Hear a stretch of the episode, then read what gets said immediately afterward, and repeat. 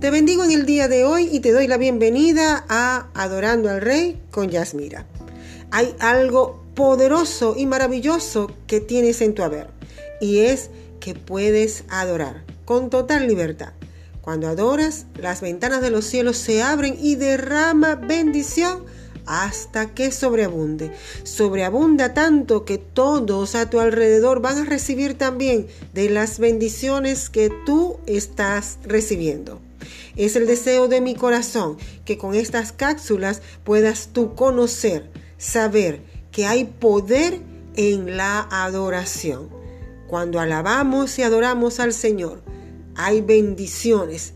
Dice la palabra que cuando alabamos y adoramos, estamos haciendo guerra espiritual y el reino de los cielos confronta al reino de las tinieblas.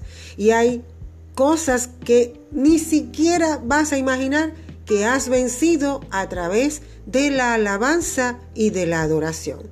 Entonces, esto quiere decir que la alabanza y la adoración es un arma de guerra que tienes en tu haber. Aprovechala. Hazlo todos los días. Entrégale tu corazón en alabanza y adoración al único y sabio Dios, Rey de Reyes y Señor de Señores. En estos últimos episodios he compartido sobre el tema de la cruz, que ocurrió allí, cómo venció nuestro Señor, esas palabras de poder que Él pronunció y lo que nos ha entregado. Hoy te quiero hablar también de algo que es se ganó allí en la cruz. Quiero hablarte a ti de algo que vas a empezar a disfrutar y a ver de diferente forma. Pero primero vamos al Salmos 59 del 6 al 10. Quiere decir que no todo quedó allí en la cruz. Hay algo que viene luego y ese algo es vida abundante, salvación, bendición, prosperidad, sanidad, protección. Vamos a ver qué dice la palabra. Salmo 59 del 6 al 10. Volverán a la tarde, ladrarán como perros y rodearán la ciudad. He aquí, proferirán con su boca. Espadas hay en sus labios porque dicen, ¿quién oye? Mas tú, Jehová, te reirás de ellos, te burlarás de todas las naciones. A causa del poder del enemigo esperaré en ti, porque Dios es mi defensa. El Dios de mi misericordia irá delante de mí. Dios hará que vea a mis enemigos mi deseo.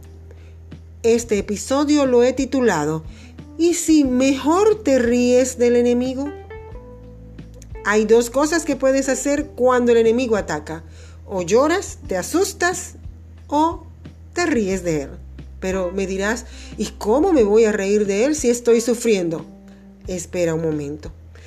Allí la escritura me dice, volverán a la tarde y ladrarán como perros. Había algo en contra del enemigo. El salmista, mil años del sacrificio, antes del sacrificio, escribió estas palabras por revelación y vio cómo proferían con su boca palabras hirientes, espadas hay en sus labios, dice allí. Y mostró todo lo que el ungido iba a sufrir. Pero dice, mas tú Jehová te reirás de ellos. ¿Por qué se reirá Jehová en ese momento de ellos? ¿Acaso Jehová estaba gozando porque su hijo estaba sufriendo? Pues no. Él sufrió en el momento, pero después de ese momento hay algo glorioso y maravilloso que ocurrió que nos hace pensar y nos llena de gozo porque allí en la cruz se libró la batalla más importante y más grande. Y allí también se marcó una victoria que nos alcanza a nosotros hoy. Dice el Salmos 2 del 4 al 6, el que mora en los cielos se reirá. El Señor se burlará de ellos, luego hablará a ellos en su furor y los turbará con su ira. Pero yo he puesto mi rey sobre Sión, mi santo monte el rey de reyes tenía que ser levantado de sobre la tierra. El rey de reyes tenía que ser levantado en el monte santo.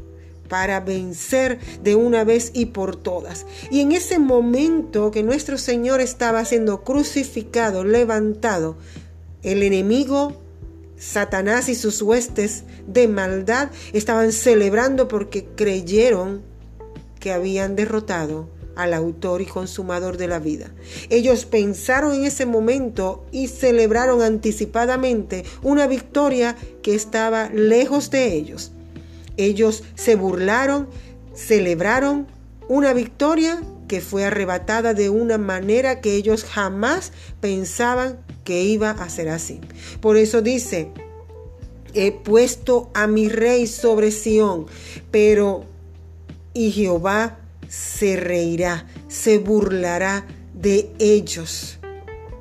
Porque lo que sucedió después los sorprendió tanto que quedaron avergonzados. Colosenses 2 del 13 al 15 lo dice de esta manera. Y a vosotros, estando muertos en pecados y en la incircuncisión de vuestra carne, os dio vida juntamente con él perdonándoos todos los pecados, anulando el acta de los decretos que había contra nosotros, que nos era contraria, quitándola de en medio y clavándola en la cruz, y despojando a los principados y a las potestades, los exhibió públicamente, triunfando sobre ellos en la cruz. Jamás el enemigo pensó que esto iba a ocurrir cuando Jesucristo estaba entregando su vida en la cruz del Calvario. Cuando su sangre fue derramada en ese lugar, jamás el enemigo pensó que esto iba a ocurrir.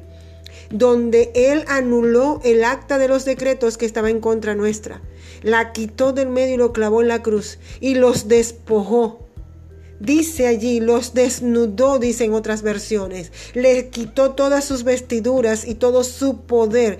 Y no solamente eso, los exhibió públicamente triunfando sobre ellos en la cruz. Y me habla en plural porque estaban allí incluidos Satanás y todas sus huestes celestiales de maldad. Están allí incluidos cada uno de ellos y fueron completamente despojados y burlados.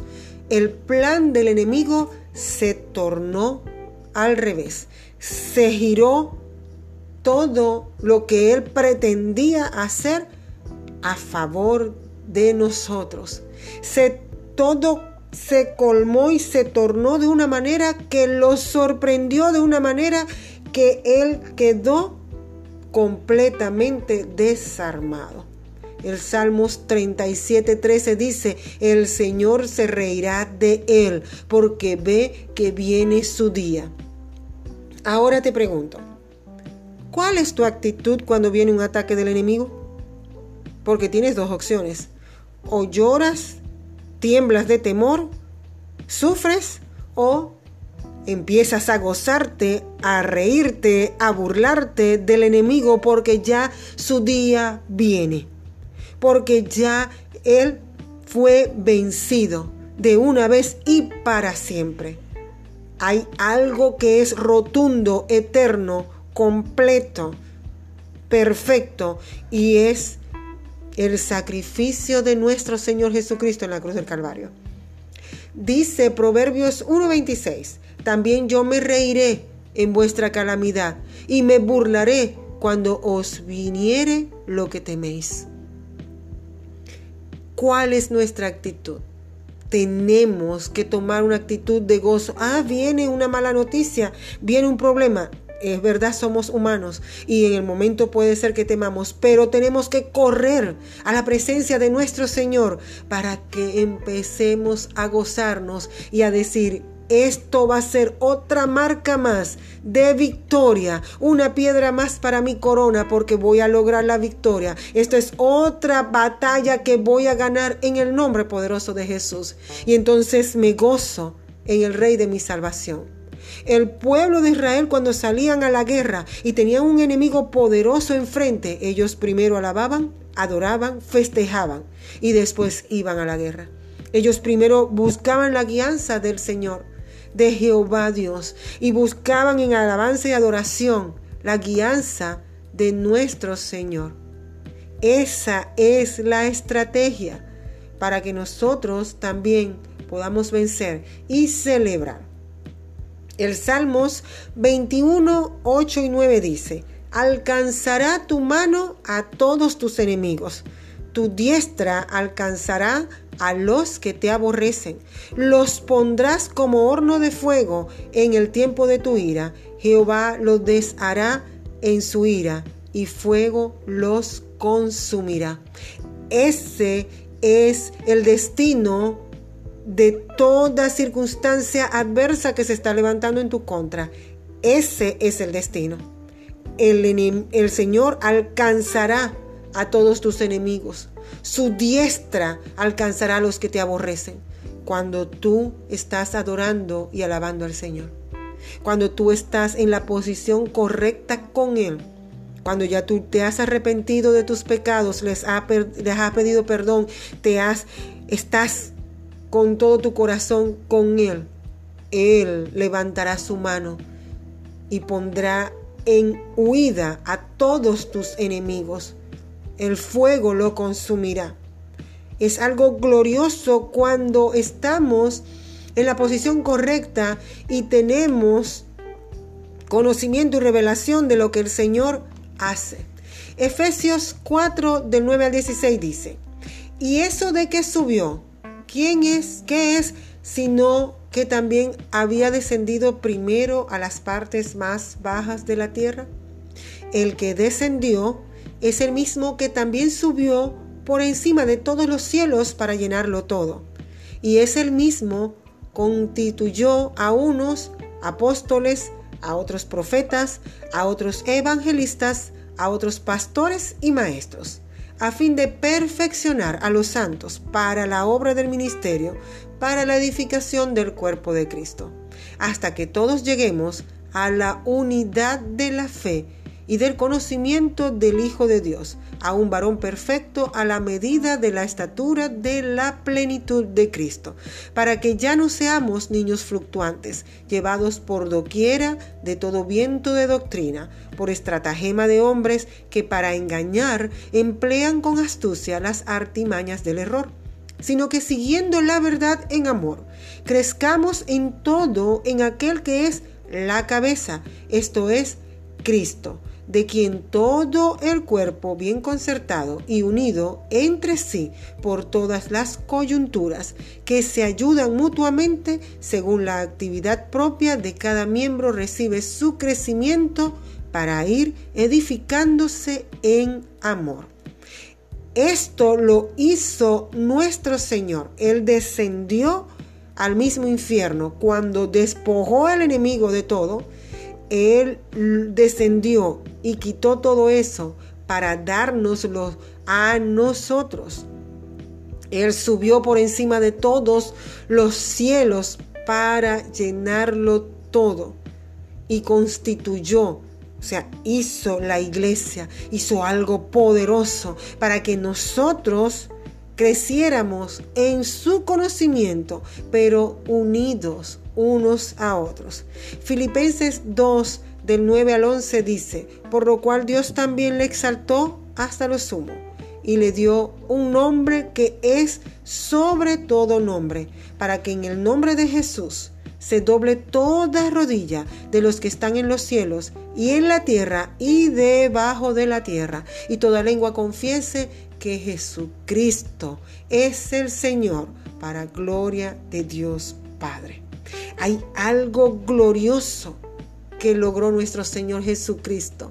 Por eso nosotros hoy podemos gozarnos, podemos deleitarnos, podemos burlarnos del enemigo, podemos reírnos porque y disfrutar, celebrar la victoria de Cristo, porque Dios lo exaltó hasta lo sumo y le dio un nombre que es sobre todo nombre.